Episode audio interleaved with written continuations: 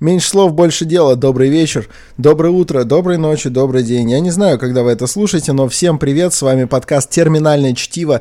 Честный подкаст для чудесных пацанов. И девушек. С вами его, естественно. И людей небинарного гендера. Ну, это я не знаю. Я не знаю таких.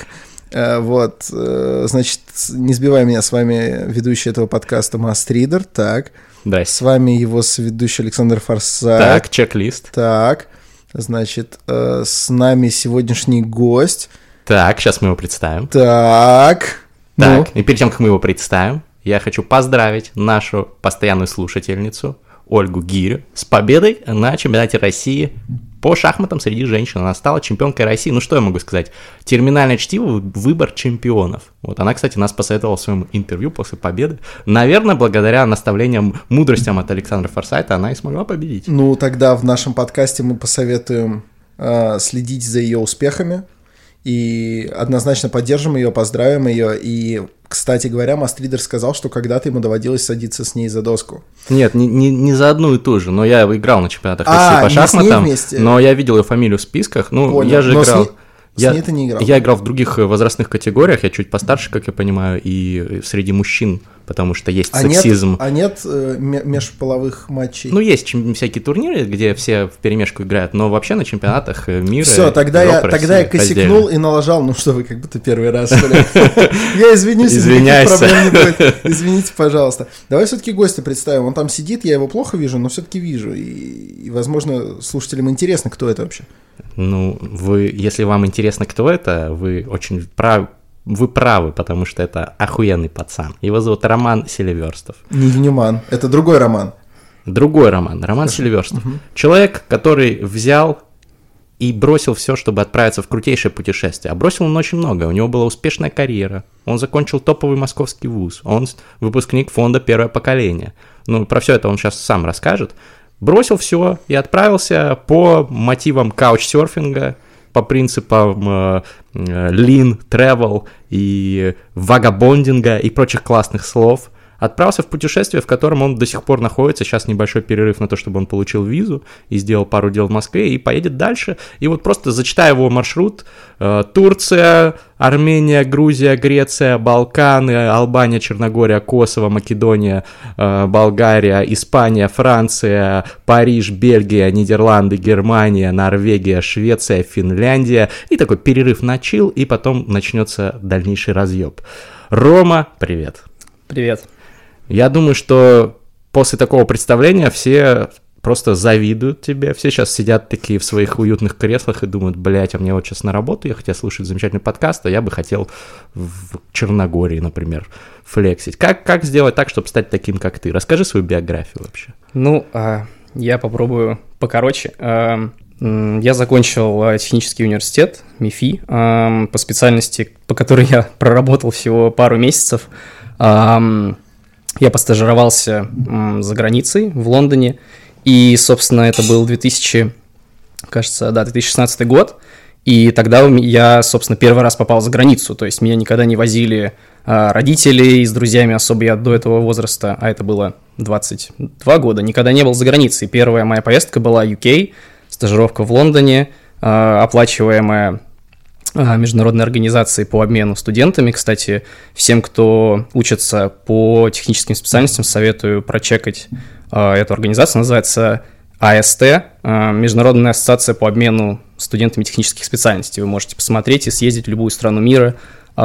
Ссылку в описании дадим. Да, ссылку в описании дадим. На Мастридах, подводки к подкасту. Да, так. Конечно. И, собственно, вышло так, что я жил там, в общежитии, и работал с понедельника по пятницу, у меня была суббота и воскресенье, и стипендия в фунтах стерлингов, которые на тот момент стоили просто каких-то огромных денег, ну, в переводе на рубли, и я каждые выходные куда-то срывался с этой компанией студентов, там было 40 человек из разных стран, от Австралии до Канады, и мы, собственно, максимально бюджетно ездили в Оксфорд, Кембридж, в Шотландию, на острова. Я потом ездил в Уэльс и на южное побережье. В общем, это было мое первое знакомство с таким способом, как бюджетно путешествовать в, практически, наверное, самой дорогой стране, одной из самых дорогих стран Европы. А как вы бюджетно путешествовали в Англии? В Англии же все дорого. Собственно, там есть ночные автобусы, это самый вообще удобный способ, то есть ты выезжаешь, например, в пятницу или в четверг, отпрашиваясь с работы, и ты не тратишься на ночлег, то есть ты просто едешь, естественно, твои затраты на этот автобус, это максимально оптимизирует твои расходы, потому что ты только платишь за дорогу, и, соответственно, потом, супермаркеты, заходишь в супермаркет, берешь крекеры, берешь сырок за фунт, не знаю, берешь пачку хамона или какой-нибудь колбаски, делаешь себе бутер и так живешь. То есть студенческие времена, просто в других декорациях. Видишь, кто-то тут переплачивает за хамон, считаешь, это роскошь, а ты говоришь, взял на фунт хамона. Да, просто там, поскольку это дешевле, или там какая-то колбаска, это дешевле, это самое простое, вообще можно целый день, как я потом проверил в этом путешествии, уже сейчас можно жить на бутылку кефира, батон хлеба и что-нибудь еще, и, конечно же, там вечером что-нибудь себе приготовить дома. Ты что, Павел Дуров, что ли? Он как-то пробовал не есть, говорят, я не знаю, что с ним стало. А вы там вообще бухали, нет? Максимально много. То есть, слава богу, я просто слушаю сырок, хамон, крекер, так, где же самое главное, да? Я такой, стоп, ты отвлекся. Был же крекер, сырок, хамон. Звучит как меню Руслана Гительмана. Ты не туда свернул. Балдежа. Нет, вообще балдеж, сегодня будем крекер пробовать. Нет, на самом деле мне повезло, поскольку самая активная часть вот этой студенческой организации, она была именно в Шотландии. То есть это были не британцы такие сухие и какие-то зажатые, а это были максимально душевные, добрые, милые шотландцы, которые встречали меня бутылками с виски, водили по всем пабам в Эдинбурге и т.д. Так что это было потрясающе. Все бабы в Эдинбурге. Все, будешь извиняться. Давайте скажем. Нет, это стоп, это было другое. Это было, хочу в Эдинбург. Это было, я никогда не подумаю, что слово бабы неправильно. Я считаю, все бабы в Эдинбурге. Все бабы. Ты представь всех баб. Это как Питер Брук, который собрал всех режиссеров, понимаешь? Всех. Во-первых, в Эдинбурге женщины не очень симпатичные, на мой вкус. Во-вторых, я все-таки предпочитаю не использовать слово «бабы». Мы договаривались, что ты говоришь это в конце и после, и не поправляешь в процессе. Я не поправлял, я просто сказал про свое мнение. Но в Эдинбурге, может быть, они бы и не обиделись, поэтому надо их спросить. Это топ-бабцы по классификации Юрия Хованского, я уверен. Но мы отвлеклись от цирков и от балдежа. Да, вернемся к циркам, к нашим циркам. Да, то есть это был, по сути, первый мой опыт такого процесса, когда надо очень много думать, планировать и соображать, как экономно поехать в какой-либо другой город в рамках вот этого континента. И, собственно, по возвращении я устроился в консалтинговую компанию, проработал там полтора года. Потом я, собственно, стал участником фонда «Первое поколение», резко сменил эту работу в костюме и в рубашке на такой фриланс и более какой-то расслабленный, что ли, образ жизни, соответственно, тогда же начал заниматься, хотя бы интересоваться инвестициями, финансами, тоже спасибо за это фонду во многом, и тогда еще, это важный момент, я съездил в 2017 году в Грузию и первый раз познакомился с этими бэкпекерами, любителями бюджетных путешествий и кругосветок и этого всего. И я тогда очень много спрашивал их, сколько стоит это, сколько у вас это времени занимает, какая подготовка и т.д. И тогда у меня первый раз зародилась вообще идея такого длительного путешествия с отрывом от всего. И в момент, когда на последней работе закончились проекты, я прямо помню, как я сижу на скайп-коле, я понимаю, что все, по сути, мы закрыли, все, что можно было закрыть, и моя первая была идея, просто в голове она прям стрельнула, что надо ехать. И на тот момент у меня были какие-то средства, на тот момент был апрель, или даже чуть раньше был март, и я просто полтора месяца усиленно готовился, собирал свой рюкзак, оборудование, это все, читал лекции, они тоже будут, наверное, в ссылке. Обязательно. Обязательно, да, потому что Очень много информации пришлось переработать, чтобы к этому подготовиться, и 15 апреля, в день рождения, я, собственно, сел на самолет до Стамбула и полетел в один конец. Без обратного билета. Без обратного, без плана, ну, имеется в виду без точного плана перемещения между странами в один конец. А расскажи подробнее про подготовку и как ты вообще решился, потому что многие люди, как я знаю, ну вот думают, вот когда я заработаю кучу денег, у меня будет возможность, я отправлюсь в кругосветное путешествие. Я так понял, что ты заработал не кучу денег, у тебя были какие-то не огромные средства. Конечно. Вот. Как ты так решился, во-первых, и во-вторых, как ты готовился? Сколько денег ты отложил, если не секрет, и так далее? Да, конечно, это не секрет. Я вот буквально недавно слушал ваш подкаст про Балканы, первую часть, и вы озвучили там некую сумму, да, которую вы тратили на поездку, и вот я собственно, подумал, блин, за этот бюджет я, по сути, жил 2 месяца в Европе. То есть на 100 тысяч рублей? Да, 2 месяца, ну, то есть, да. Я просто вставлю коротенькую ремарку, что если ты помнишь, с чего все начиналось, Мастридер, то все начиналось еще до нашего прошлогоднего путешествия с Федором по Балканам, когда я рассказывал, что я практически каждый год еду в страны бывшей Югославии и тусуюсь там по месяцу. Я всегда ездил до прошлого года туда без машины. У меня была точка отправления и, скажем, приблизительная точка выброски, и все. И, соответственно, я ездил примерно, по месяцу где-то на 3, даже, может быть, 3,5 раза меньшую сумму. Я не тратил на перемещение вообще ничего. И жил я автостоп? Да, автостоп. И, понимаешь, в странах бывшей Югославии очень легко сесть на автобус зайцем. Даже если там как бы нет кондуктора и вход не во все двери, ты просто можешь скарифаниться с водителем в момент. Нормально. И, соответственно, это типа сумма, о которой мы говорили, она именно для путешествия на кемпере с практически всеми удобствами, с периодической остановкой в гостиницах и апартаментах, и с довольно ощутимым бухачем каждый день, заключающимся не в нахождении новых друзей, а в походах в реально клевые места, там по TripAdvisor и все такое. Ресторации. А тогда, когда я ездил, например, ночевал я обычно так, я вечером ходил в какие-нибудь общественные парки, где садился на скамейку. На углу Бэнкстон и Баркин? Нет, например, в Луке, это порт по-хорватски, садишься на скамеечку и начинаешь попивать пивко или винцо. Вокруг тебя за полчаса аккумулируется компания, и через 2 часа ты будешь уверен, где ты ночуешь. То есть ты не будешь уверен, где, но ты будешь уверен, что ты где-то заночуешь. И везде заводятся новые друзья. Вот это, кстати, тоже клевый способ. Но я люблю так путешествовать только один, поэтому вам я это предложить не мог. Факт. Одному это гораздо круче. Жестко. Как только у тебя есть компания, ты очень замкнут в своей компании, ты гораздо меньше открываешься другим людям. Я люблю тоже путешествовать один, но это отдельная история. Но давай вернемся к путешествию Ромы. Да.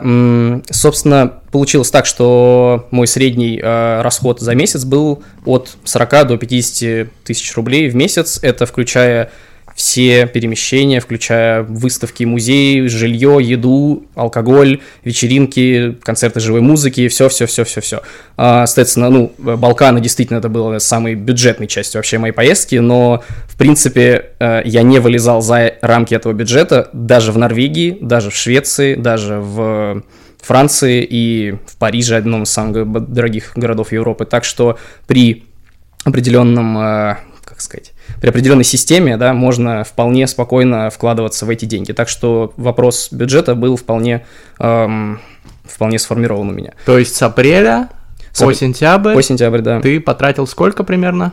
Получается 50 умножить на 4,5 месяца.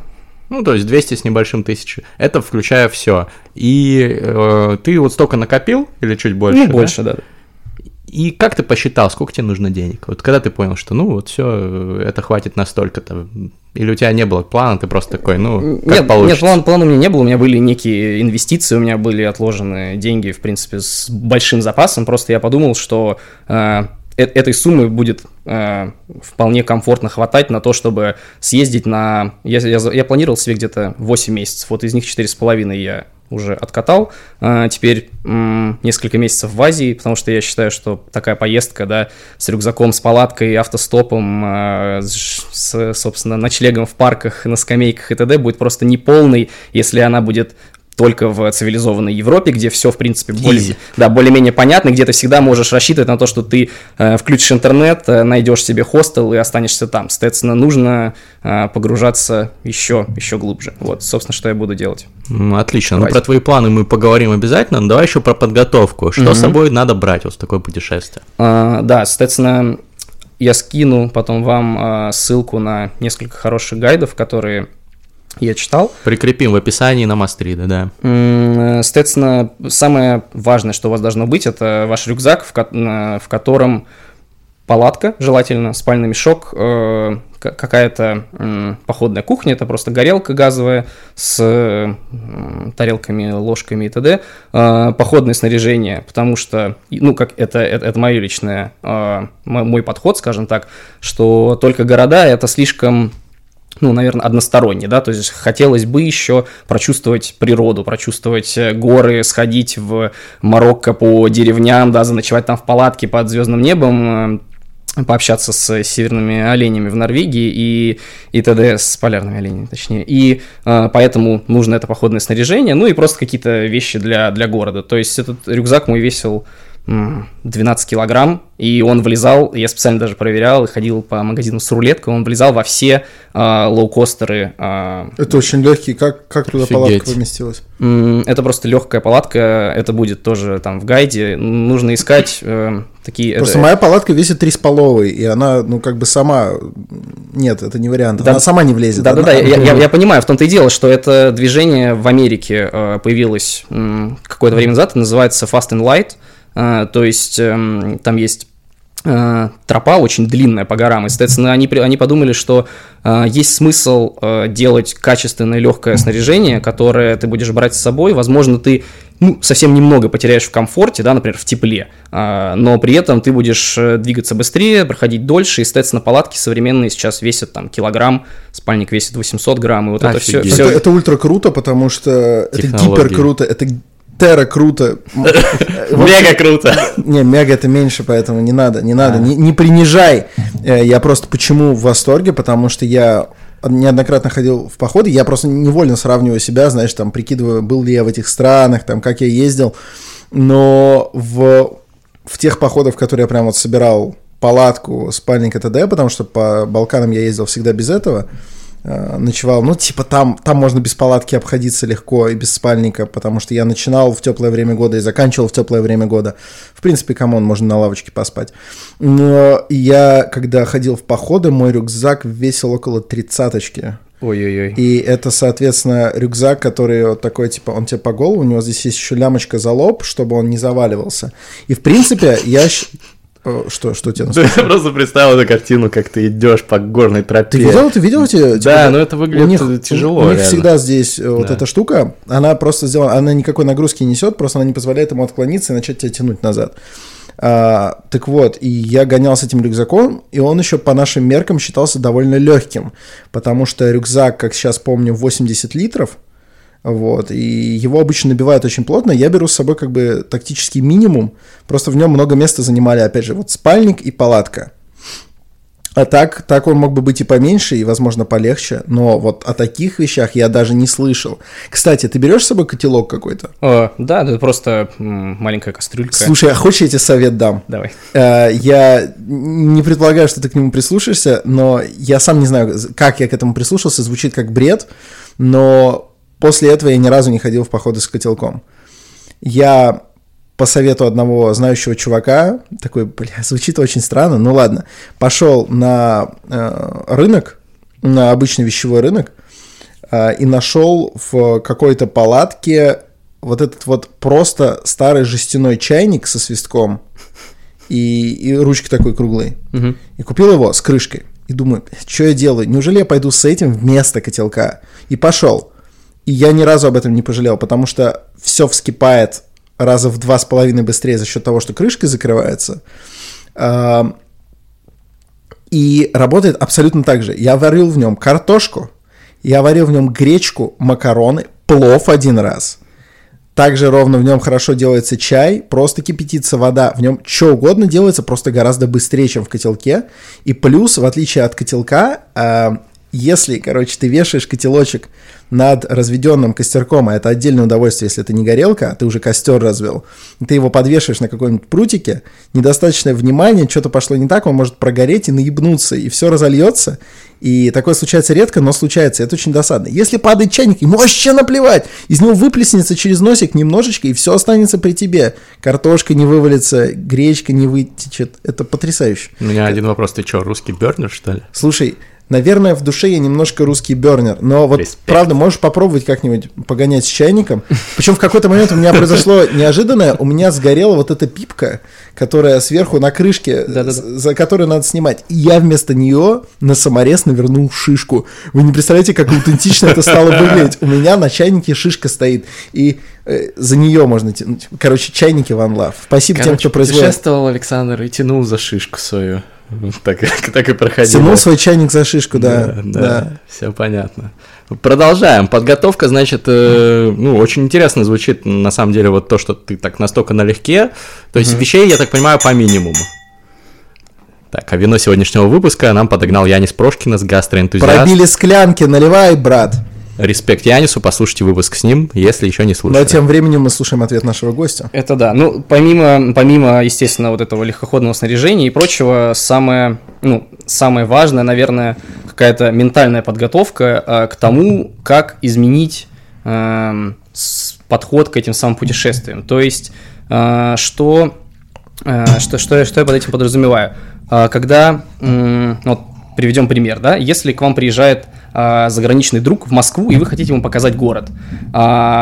Есть там несколько опций, да, можно его привести на Красную площадь, показать ему Старый Арбат, вот это все, но какой-то андеграунд, какие-то подворотни Китай-города и т.д. То есть нужно настроиться на то, что туристические центры, какие-то дорогие отели, какие-то, я не знаю, дорогие за счет своей локации, да, в центре, они исключаются, поэтому нужно искать и думать в какой андеграунд вы пойдете. Соответственно, самым, наверное, логичным способом это использовать Каучсёрфинг, про который вы говорили, собственно, на прошлом выпуске. Это просто потрясающее приложение, лучшее, что у меня есть на телефоне, потому что за эту поездку я останавливался через Каучсёрфинг больше 20 раз у совершенно различных хозяев. И, соответственно, нужно завести как минимум этот аккаунт в Каучсёрфинге, сделать себе хороший профиль, я тебе могу отзыв, кстати, написать и верифицировать тебя еще больше. Но у тебя, наверное, уже их много. Да, там просто уже зашкаливает. Но с удовольствием еще... Я, кстати, с приложением не разобрался. А я пользовался Couchsurfing, когда еще не было приложения, когда еще был сайт. Круто. Когда еще у меня не было смартфона. Круто. Вот. Да, там есть люди, у меня несколько хостов было, у которых 600 отзывов или там 1200 отзывов. Меня как-то хостил в Англии учитель школьный, которому лет 45, и который принял 1000 с чем-то гостей. И сам ездил 1000 с чем-то раз по каучсёрфингу. Это максимальный, да, уровень, конечно. Но это стиль жизни. Даже если у тебя есть деньги, это интересно очень ездить. Ну, то есть, даже если тебе вообще денег можно не считать, ездить кому-то по каучсёрфингу – это офигенный экспириенс. Да-да, один из примеров. Вот я останавливался в Германии у инвестора, который не работает уже последних лет 30, и он ездит на 2 Теслах, и при этом он объездил 103 страны, и он живет исключительно через каучсёрфинг. То есть, пример вот про Москву... Да, поэтому и Тесла и купил себе. Я просто представил, что он ездит на 2 Теслах, как Ван Дамм. Да, то есть, как пример про Москву, как можно погрузиться в город по-разному, да, например, как он съездил в Россию, он поехал со своими друзьями во Владивосток, купил там Toyota Land Cruiser и 3 месяца ездил, ехал от Владивостока до Санкт-Петербурга, то есть человек познал, мне кажется, нашу страну больше, чем среднестатистический... У него карты, что ли, не было? Почему так долго? А он как тот немец из программы РТР «Планета».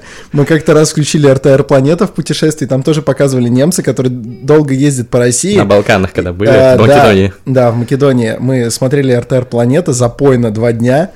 То есть мы посмотрели «Воскресные вещи» с Владимиром Соловьевым, смотрели несколько сериалов русских, посмотрели, что очень важно, новостные программы, которые просто потрясающими отбивками сопровождаются. Но суть в чем, там показывают немцы и говорят, вот, это, допустим, не знаю, там Хайнрих, Там он ездит по России уже несколько месяцев. Что вы думаете, Хайнрих, о наших дорогах? Он говорит, ну, в принципе, значит, ну, вот здесь конкретно, где мы, они там где-то на Чукотке, вот здесь конкретно не очень, но в целом по стране дороги отличные. А сзади его машина стоит, это что-то невообразимое, это какой-то шушпанцер огромный, просто это... Трактор, короче. Поднятый метра на 2 над землей какой-то Бигфут. Он такой, да, дороги просто супер, вообще не трясет. Я думаю, класс. Вот, наверное, примерно так же ездил твой инвестор, только на крузаке. Да, и при этом он собирал футболки с такими, знаете, ну, вот эти футболки типичные из российского сувенирного магазина. У него с была... Путиным, что ли? Да-да-да, у него была футболка на каждый день недели, он очень довольный, он еще изучает русский язык, он приходил, спускался там на завтрак, и домработница, значит, готовит завтрак, и он, как еще в заводном апельсине, все время вставлял русские словечки, только в английскую речь. Он говорил, let's go drink some пива. И при этом у него вот эта футболка с русскими мемами какими-то, это просто потрясающе. Самый вежливый из людей, да? Это отлично. Круто. Вот с такими колоритными людьми ты знакомишься. Я вот в Марокко с торговцем оружия познакомился на каучсёрфинге, он мне рассказал, как с русскими генералами там вот купил, выкупал в 90-е, короче, списанные бутили оружия. Ты купил что-нибудь? Я у него? Да. Нет, но он же мой хоуми, он бесплатно давал пострелять. Серьезно? Из машины. Ты серьезно? Ну, давайте не будем об этом, в подкасте. Подожди, давай будем честны, ты палил в Марокко из машины? Не из машины. Хорошо. А в нее. Все. Тебя, походу, на дело взяли. Да, Марокко, на самом деле, да, потрясающая страна. Я туда, ну, просто быстро добавлю к этому. Я туда поехал, собственно, с целью подняться на вершину Атласских гор и пройти там неделю по марокканским горам, потому что они потрясающе колоритные, вот эти деревни, местные жители, пастухи, это все просто потрясающе, совершенно непередаваемый колорит. И я читаю отчеты о походах от русских, белорусских путешественников, они пишут, ну, потрясающая страна, вообще супер, очень гостеприимная, в палатке ночуете, вообще супер. Я довольный, еду такой, сейчас я в палатке заночую, в итоге оказывается, что меня...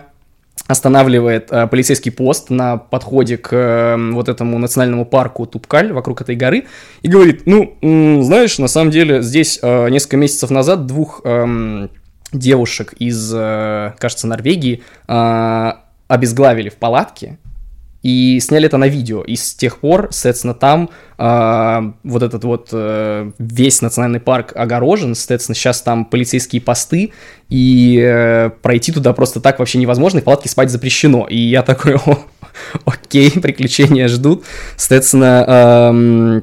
Я когда поднялся туда к базовому лагерю и узнал, что ночевка в этом вот приюте стоит каких-то космических денег, я понял, что это совершенно не вариант, договорился там о том, могу ли я поспать в палатке где-нибудь там сзади, чтобы меня никто не видел, они мне разрешили, и, соответственно, из всего лагеря, где было там 160, я не знаю, даже больше человек, единственный, кто спал вообще на всей горе в палатке, это был я, и как мне было стрёмно, вы себе просто не представляете, то есть... Ну, блин, да, после такого не очень хочется. После такой истории, да-да-да, но все равно само восхождение было просто суперским, и... А ты поднялся? Да, в итоге поднялся под утро. Соответственно, как это выглядит, вы встаете все в 4 утра, еще затемно, звезды на небе, одеваете налобные фонарики и идете медленно-медленно на вершину постепенно. А какая высота? Высота 4100. А, ну это ничего, это терпимо. Да-да-да, нет, это... В смысле, это можно, это, да, это можно без климатов брать, потому что, ну, типа до 5 терпимо без климата брать.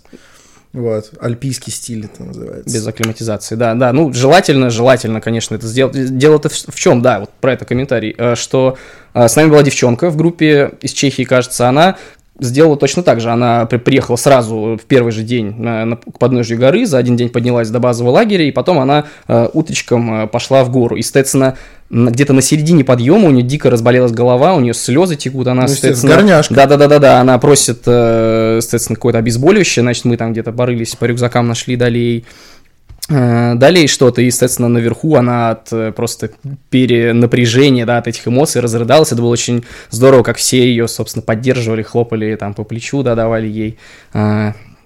Тут же вскипятили чаек, дали шоколадку, в общем, такой как бы вайб. Нет, и поддержка от людей, которые друг друга не знают совершенно на этой горе, и от гидов местных жителей, марокканцев, тоже совершенно удивительно. И последнее, это тоже такой колорит вот местных деревень, когда ты идешь один потом по деревням, соответственно, ты выходишь на перевал 3000 метров, там просто ничего нет, кроме скал и, там, не знаю, сотни овечек, и подходят местные жители, и поскольку они, ну, очевидно, они не говорят ни на каком языке, кроме марокканского, и то с трудом, вы с ними на языке жестов объясняетесь, они зовут, там, иди сюда, пойдем, они, значит, собирают какие-то колючки, засушенные уже, да, с земли, и ведут меня к какому-то месту, где, видимо, они уже давно тусуются, и они просто составляют из камней такой маленький мангальчик, кладут туда эти колючки, достают маленький чайничек и делают этот традиционный марокканский чай с мятой и с сахаром. Приглашают меня к столу, и мы сидим и, значит, пьем этот чай. Они делятся со мной всем, что у них есть. Они в рваных каких-то ботинках, они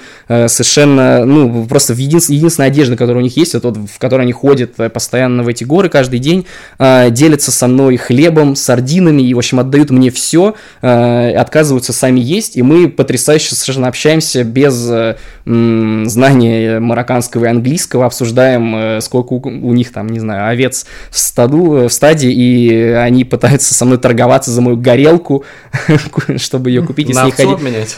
Да, вот, ну, в общем, это такой вайб, как мне кажется, сложно получить, если ехать просто в отель, заселиться, приехать на машине, заночевать, собственно, в гестхаусе, подняться вверх и вниз. Я не говорю о том, что там что-то лучше, что-то хуже, это разные подходы, но мне вот этот подход безумно, конечно, понравился. Я считаю, что как минимум раз в жизни стоит попробовать такой стиль путешествия, потому что это расширяет окно Овертона настолько, насколько, мне кажется, ни одно другое занятие не может с этим сравниться. Микробайка про то, как мы с Мастридером поймали самую жуткую в нашей жизни горняшку, которая сшибла нас на сутки просто.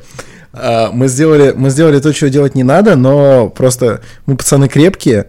Даже если нам в будущем будут нас предупреждать, что делать так не надо, нам вообще насрано. Пацаны крепкие, безответственные. Да, крепкие, безответственные и очень-очень-очень самоуверенные. Что мы сделали? Мы решили поехать в Ладак, в долину в штате Джамму и Кашмир, который сейчас претерпевает некоторые административные изменения.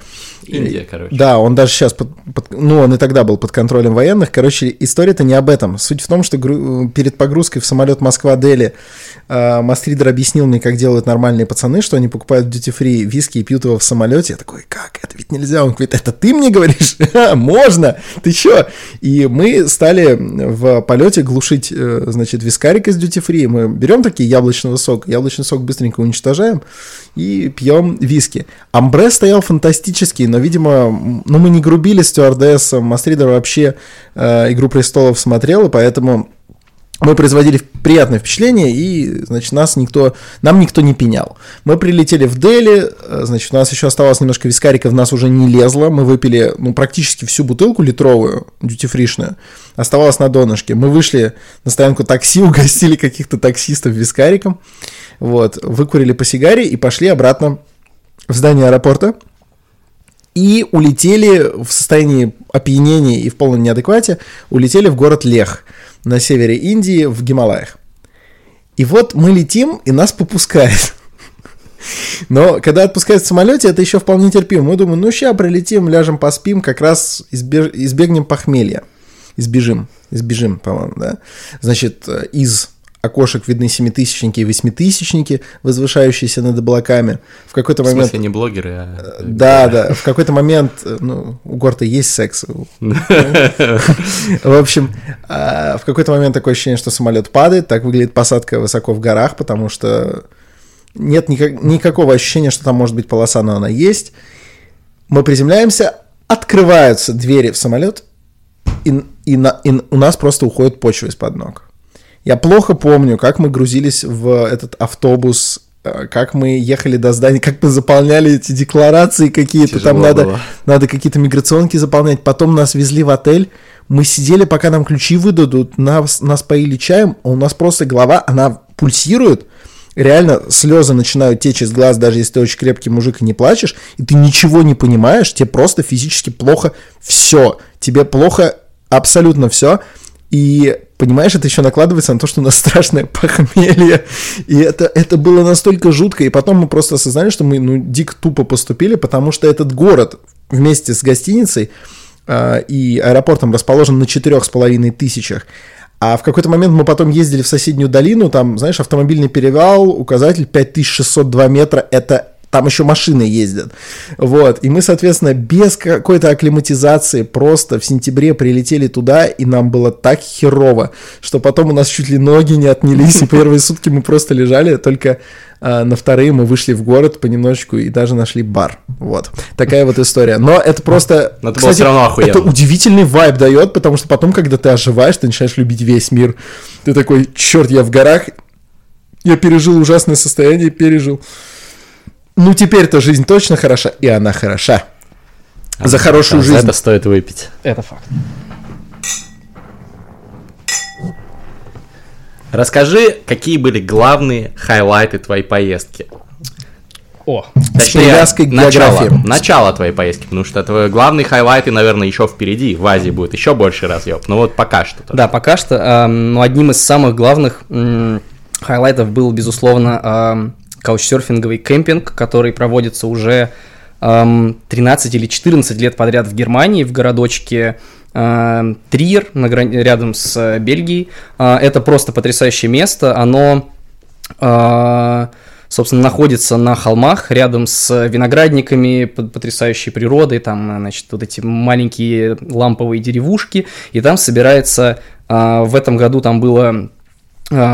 почти что, ну, больше 150 человек и из разных стран, то есть там в основном Германия, Нидерланды, Бельгия, вот все, что граничит непосредственно с зоной, где проходит этот кемпинг, но вообще глобально там были люди практически из всех стран. Это именно каучсерферы? Европы. Именно каучсерферы, да, и чем-то это напоминает...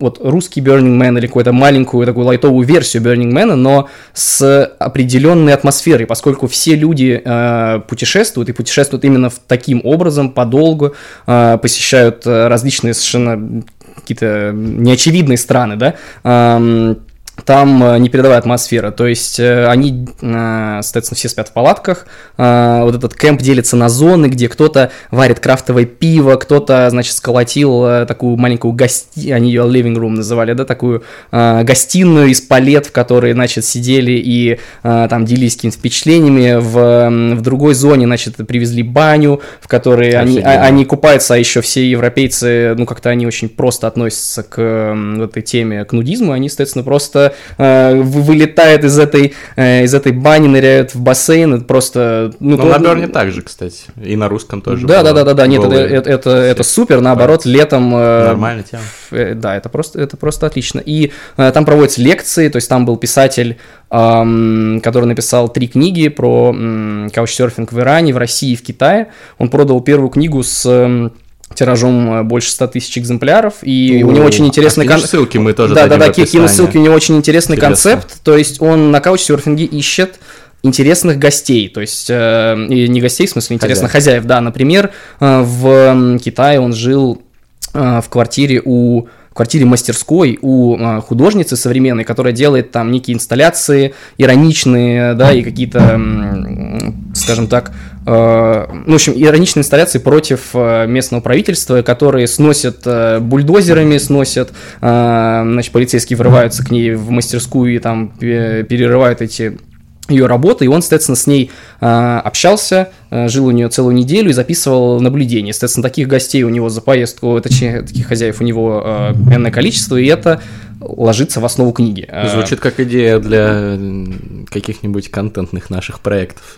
Вполне. Да-да-да, то есть это безумно интересно. Вообще сам парень тоже очень крутой, он из Гамбурга, играет на гитаре, у нас еще там была такая тоже своя фишка, значит, каждый привез какие-то музыкальные инструменты, значит, там были губные гармошки, флейты, тамтамы, гитары и т.д., и мы, значит, собирались, все, кто умеет играть на чем-то, мы, значит, собирались в кругу, и там было человек 10, это был такой, да-да-да, непрерывный джем на несколько часов с костром, и, конечно, это удивительно, когда люди из разных стран предлагает какие-то свои национальные песни, да, и мы начинаем импровизировать там над какими-то мотивами, не знаю, немецкими, да, там, старинными или еще чем-то. Ты же на гитаре играешь. Да, я играю на гитаре, у меня была группа когда-то давно, и, соответственно, я туда залетел, просто схватил эту гитару и не отпускал ее до самого утра. Вот, и проводятся вот такие лекции, да, проводятся какие-то другие мероприятия, например, я не знаю, чувак, который проехал из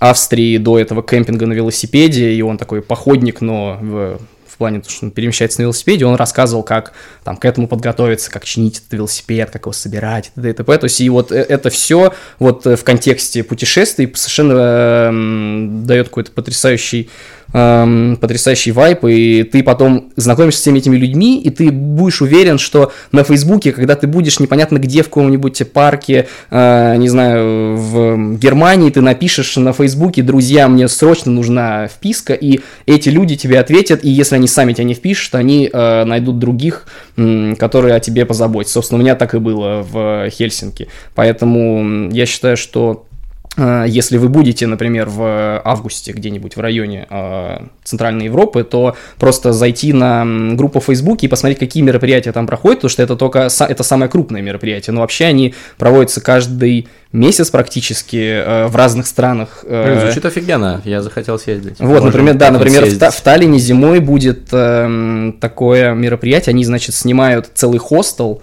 в котором бар, и этот бар работает 24 часа, и, соответственно, весь хостел выкупают каучсёрферы, залетают туда и дико тусят на протяжении нескольких дней подряд. И, соответственно, как один из вариантов. И тоже, думаю, прикрепим ссылку на группу в Фейсбуке, где регулярно постятся эти мероприятия, и можно будет, соответственно, посмотреть, выбрать для себя что-то. А все-таки, если говорить не о мероприятиях наиболее запомнившихся, и вот коснуться именно чисто географически. Вот какой в Европе среди всех описанных стран невероятное какое-то их разнообразие за такой короткий промежуток времени? Вот какая страна наиболее тебе запомнилась?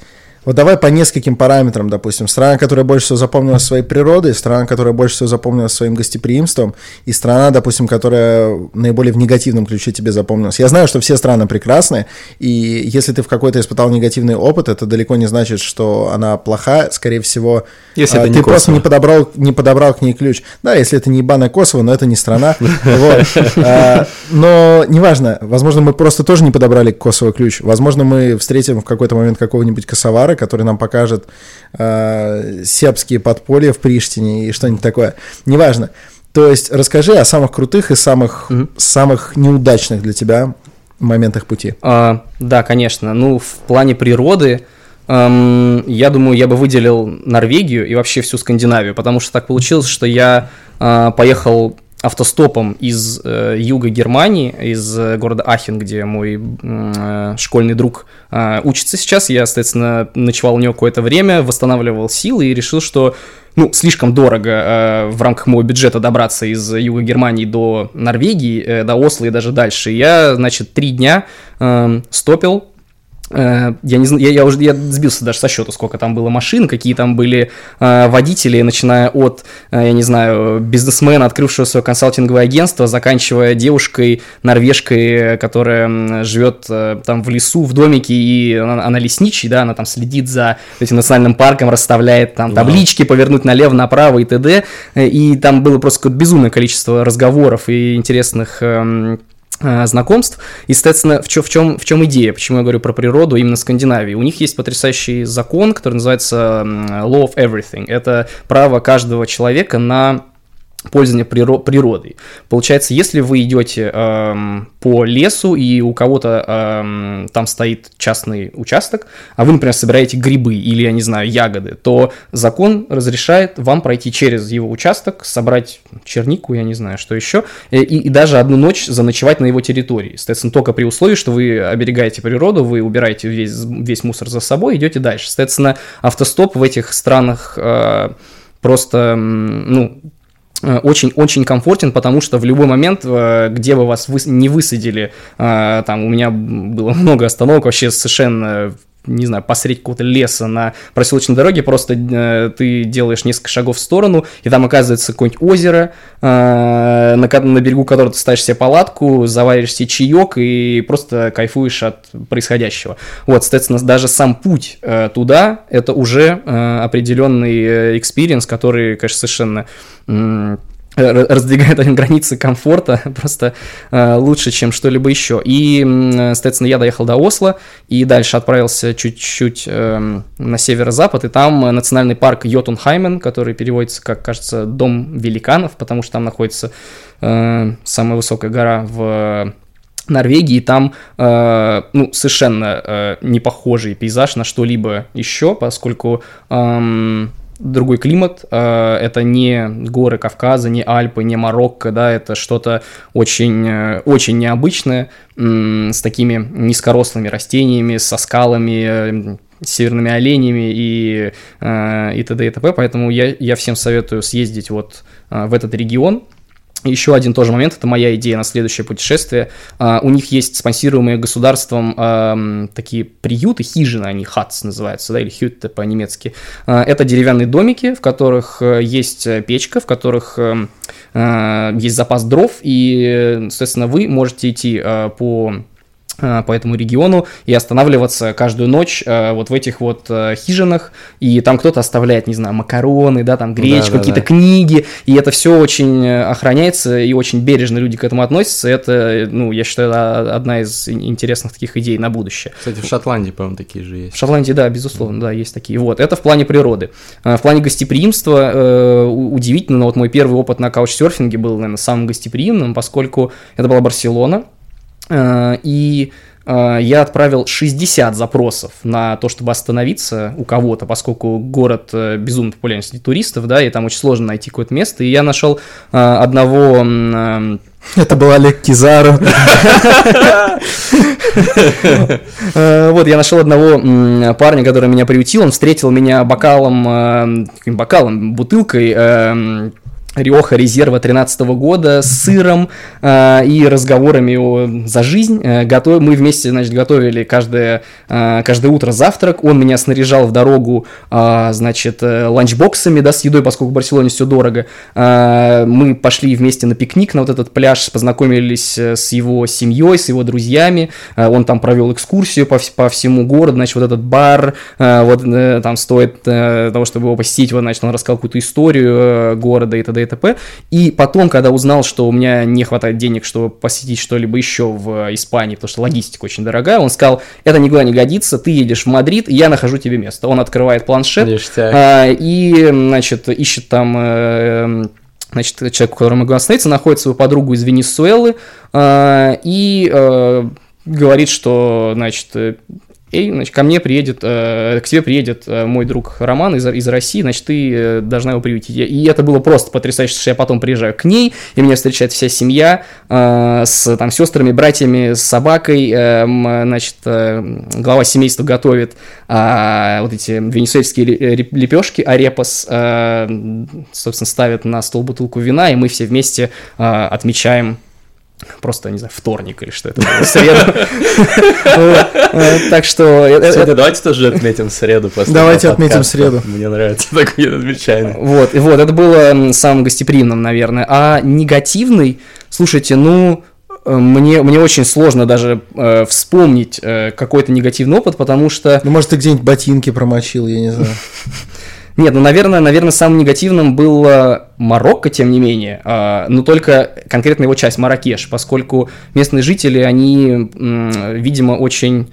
они пользуются тем, что европейцы туда летают регулярно, и там очень дешевые рейсы. Я, например, из Бордо в Рабат, в Уарзазат, это другой город на юге, я прилетел за 7 евро. Это была распродажа Ryanair. То есть чашка кофе в Старбаксе или билет на самолет, да, то есть, и, соответственно, они, вот эти местные жители из Марракеша, они привыкли к этому, к тому, что там европейцы, они всех держат за ходячий мешок с деньгами, и поэтому, когда ты идешь по улице, тебя просто кто-то хлопает по плечу и говорит: эй, дружище, я тебе сейчас покажу дорогу. Ты говоришь: приятель, мне не нужно, я знаю, куда иду. Он говорит: нет, тут GPS не работает вообще, значит, такие подворотни, пойдем, значит, вместе. И он идет вместе с тобой, и потом в конце говорит тебе, значит, мне нужны чаевые, дружище. Ты посмотри вокруг, это бедная страна, я помог тебе, ты же джентльмен, они используют все возможные уловки, чтобы, да, вытрясти из тебя деньги, и там в один момент даже чуть не, он со мной чуть не подрался, когда я развернулся, уже просто сказал: дружище, все, разговор окончен, он меня одернул и, значит, хотел, видимо, разобраться, но хорошо, что подбежали местные жители, его оттянули, потому что, если я не ошибаюсь, то там есть некий закон, да, по которому, соответственно, нападение на туриста – это что-то из ряда вон, да, поэтому я просто не хотел даже парню никаких проблем, да, устраивать, он бы, видимо, мог, соответственно, получить какие-то проблемы. Получить ебасосину он мог от Романа Селивёрстова. А потом вдогонку, да, от местной полиции, так что хорошо, что все обошлось, но это вот… Левая бернерская, правая каучсёрфинг. Рома, прекрасные, вдохновляющие истории, отчеты, и вот после этого, ну, как не восхищаться тем, вот, куда идет современный мир, как много есть минусов у глобализации своих, и у джентрификации, и у того, что там какие-то бедные районы, они эксплуатируются туристами, что туда, ну, это можно отдельно разговаривать, там, как бы, есть обратная сторона медали, но то, что сейчас есть возможность дешевых авиаперелетов, перелетов, каучсерфинга, всяких там бла-бла-каров, автостопов. Понятно, что раньше тоже было, путешественники, авантюристы всегда существовали, что-то делали, и Александр Форсайт может мне возразить, что интернет тут ни при чем, можно и без него там ездить, знакомиться с местными и жить у них, пользоваться их гостеприимством. Но мне кажется, что интернет и вот все вот эти плоды научно-технического прогресса и распространения информации, они приводят к тому, что каждый может это сделать, просто простой парень из Москвы. Без интернета просто жестче, я люблю пожестче, но это не значит, что кому-то, типа, интернет не помог. Помог, ну, и супер. Ну да, это круто, поэтому мы обязательно дадим в описании подкаста все ресурсы, которые нам скинет Роман, и почитайте книгу «Вагабондинг», себя очень советую, это мастрит на тему. Обязательно, еще... если ее начинал. А знаете, что еще нужно почитать? Почитать фристайл? Да.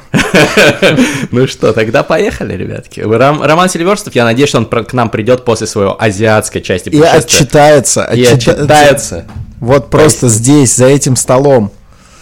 С большим удовольствием. Врубайте бит! Хлебнул вина. Хлебнул вина. Привет, страна. Привет, страна.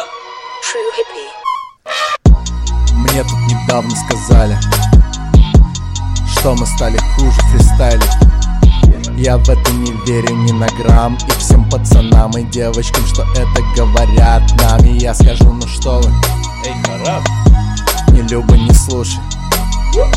Я здесь, чтобы ссать вам в уши. Надо бы послушать вам наши прошлые выпуски, чтобы вы так не говорили. Эй, пидоры, я одобряю тех, кто нас критикует адекватно, но это неадекватно. Послушайте фристайл, ребята. Мы так валим по-новому. Новые биты, новые фристайлы от команды старые. Здесь Мастридер и Форсайт. Мы готовы зачитать. К нам сегодня пришел Селивёрстов Роман. Он нормально путешествует, он много чего знает. Он тут сидит, он скоро зачитает. А пока что я хочу кое-что сказать. Может быть, немного мрачным я успел стать. Главное вам понимать, прощения просим. Терминальное чтиво, Форсайт в гостях, осень. Этот день такой. Я выпил, и я готов взрывать на этих битах. Но после того, как Мастридеру зачитать поможет Аллах. Преодолевая километры, преодолевая версты, Рома Селивёрстов делает все четко. Путешествует и в этом помогает каучсерфинг. Рома Селивёрстов отправился в путь, отложил 200 кусков, нихуя себе, пацан. Ты думаешь, что это много или мало, но завали ебало, если ты не путешествовал так, как надо. Выброси свой котелок нахуй, потому что ты знаешь, кто здесь папаха. Потому что Александр Фарсайт сказал тебе, что нужно просто купить жестяной чайник, просто поверь. Чайник. Ты сам себе начальник, ты в этих фристайлах ты много знаешь, ты много читаешь, потому что и у тебя есть чайник. А ты, значит, крутой парень. Здесь скоро дроп.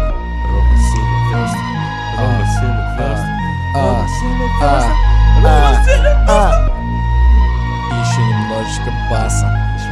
Бейс. Рома явно заебался. Ему приходится ждать дроп. Ну что ж, он уже почти готов. Вот он, вот-вот. Нет?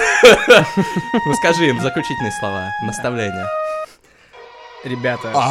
Нет, будет, все будет. Давай. Все будет.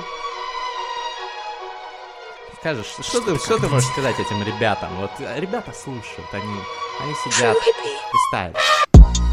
Ребята, я пришел на этот офигительный подкаст. Я никогда не представил, ребята, но это мой лучший экспириенс. Я буду белым стихом читать, потому что я не умею фристайлить. Но возможно, к следующему выпуску я научусь делать это. Я пью вино вот так, тихо. Это называется серфить, я каучсёрфер. Я езжу по Европе, я знаю много.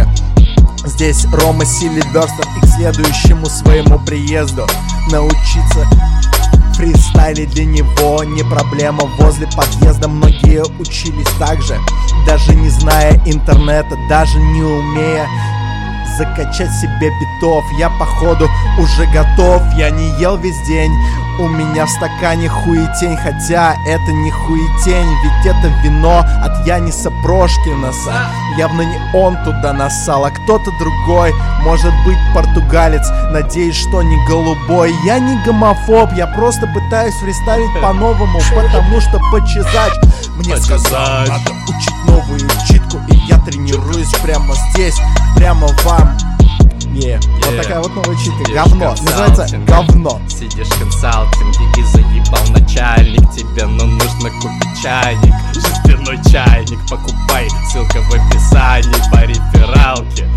Дизи раскальпит. У меня на чайнике шишка стоит. Новые ритмы в моих ушах.